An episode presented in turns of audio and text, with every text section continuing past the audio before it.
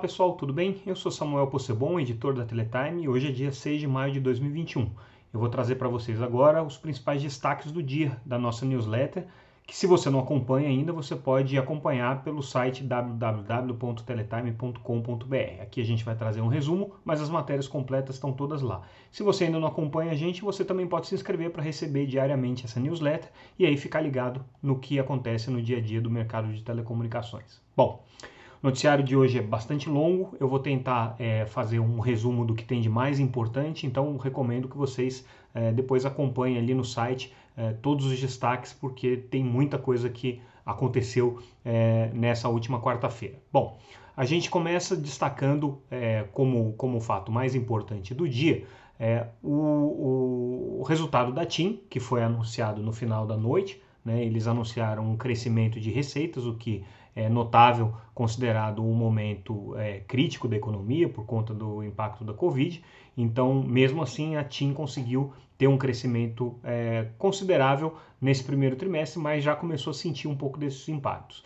Também no final da noite a TIM anunciou a celebração de um acordo é, definitivo para venda da sua unidade de fibras para o fundo de investimento IHS. Eles venderam o controle, 51%, vão ficar com o restante, né? E a, o valor dado para essa rede foi de 2,6 bilhões de reais. A perspectiva é que a TIM é, consiga, com esse novo sócio dentro dessa infraestrutura, fazer investimentos é, importantes aí na casa de pelo menos um bilhão e meio de reais para é, que é, essa rede possa ser expandida. Né? Outra novidade, uma informação exclusiva que a gente tem, é que é, a TIM já iniciou o processo de escolha dos seus fornecedores de 5G, já tem aí escolhidos na parte de rádio a Ericsson e a Huawei, é, então, isso é uma informação importante, significa que os fornecedores chineses já estão presentes em pelo menos uma rede de 5G que vai ser lançada aqui no Brasil. Esse contrato, na verdade, decorre de um contrato de 4G que foi firmado é, pela TIM com essas duas empresas fornecedoras, já prevendo aí a instalação do 5G. E a informação que a gente traz é que eles abriram é, agora o processo de licitação para contratar o core da rede, ou seja, né, toda a parte de software que dá sustentação à rede de telecomunicações, com os serviços e com as aplicações todas que rodam é, e fazem essa rede funcionar. Então, esse processo de licitação está aberto agora. A, a TIM e a Ericsson também anunciaram nessa quarta-feira é, a ativação de uma rede 5G standalone no Palácio do Planalto, em Brasília como parte da celebração do, do, da Semana das Comunicações. O Digital Day, que aconteceu nessa quarta-feira, é, foi um dia de é, anunciar uma série de projetos, uma série de pilotos de aplicação de 5G, e um deles é essa rede standalone 5G no Palácio do Planalto, foi ativada lá pelo presidente Jair Bolsonaro, pelo ministro Fábio Faria, foi aí uma evolução no relacionamento da TIM com é, a Ericsson como fornecedora, possível fornecedora é, dos equipamentos para a rede de 5G. Mas é importante que é o segundo teste de 5G que o presidente Bolsonaro participa. O primeiro foi uma chamada telefônica feita através da rede da Vivo com a, com a Nokia, né? E agora é essa parceria da Ericsson com a TIM.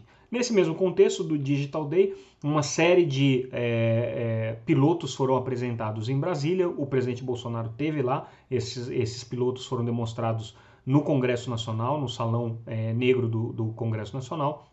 Então, os principais fornecedores fizeram suas demonstrações. O presidente ficou especialmente é, focado nas demonstrações da Nokia de aplicações de saúde é, por meio da rede 5G é, gerou um certo constrangimento ali, porque não visitou o stand da, da Huawei. Depois, no final do dia, o ministro Fábio Faria teve lá, levou uma série de parlamentares para prestigiar também o stand da Huawei, mas o presidente não esteve lá, desviou o caminho, acabou também não visitando a Qualcomm, que é uma outra fornecedora importante que estava presente nessa demonstração, mas criou um certo constrangimento que já vinha do discurso que o presidente Jair Bolsonaro fez durante a solenidade de ativação dessa rede 5G aqui com, com a Ericsson e com a TIM, em que ele fez críticas indiretas à China é, ao insinuar que é, a crise do Covid-19, na verdade, teria sido fabricada em laboratório para atender uma guerra biológica e que um país que teve o melhor desempenho do PIB no ano passado se beneficiou disso para qualquer entendedor, ele estava falando, obviamente, da China, então já criou-se um constrangimento aqui. É, isso para a Huawei não importa, a Huawei está muito confiante de que vai participar do, do, das redes comerciais de 5G aqui no Brasil. Trouxe demonstrações, montou o maior stand ali no, no, no, no espaço dedicado a isso no Congresso é, principalmente trazendo é, demonstrações de casos reais que já estão rodando em cima da rede 5G na China. Agora, um detalhe curioso dessa história toda é que o governo proibiu qualquer um desses fornecedores de colocar suas marcas, colocar o seu logo é, nessas demonstrações. E daí o stand da Huawei não tinha a marca da Huawei, o stand da Nokia não tinha é, a marca da, da Nokia, o stand da Qualcomm não tinha a marca da Qualcomm e por aí vai. Ninguém conseguiu mostrar as suas marcas, apesar de estar muito explícito de quem que era quem ali que se estava falando nessas demonstrações. Isso foi pego, as empresas foram pegas de surpresa com essa mudança. Também criou certo mal-estar aí, porque obviamente elas investiram para fazer essas demonstrações e queriam ter pelo menos essa visibilidade. Né? Mas de qualquer maneira, é, o, as demonstrações estão rodando ali e foi um dia interessante para que elas pudessem ser demonstradas para parlamentares e para integrantes do governo. Nesse evento, a gente teve a oportunidade de entrevistar o novo presidente da Qualcomm Latinoamérica, então essa também é uma informação exclusiva que a gente traz.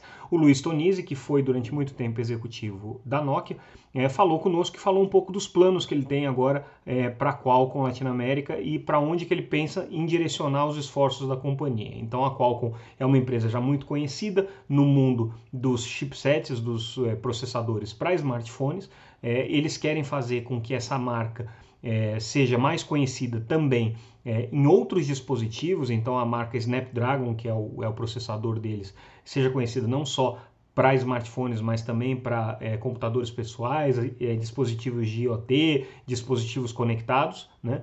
E eles estão também reposicionando é, o, a sua atuação para voltarem a ser integradores de, de soluções para IoT, então vão oferecer soluções as a service né, para a internet das coisas.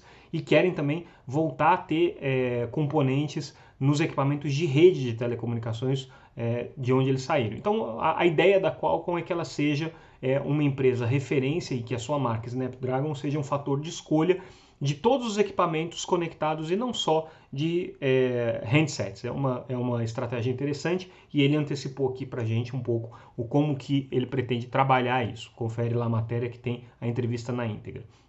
Bom, Nesse contexto também do Digital Day, o presidente Bolsonaro falou muito de liberdades individuais, voltou a fazer um discurso muito duro com relação ao STF, é, criticando as medidas de isolamento social, as medidas de restrição de circulação impostas por conta da crise sanitária, é, as medidas é, de fechamento de algumas atividades econômicas também por conta da crise da Covid-19.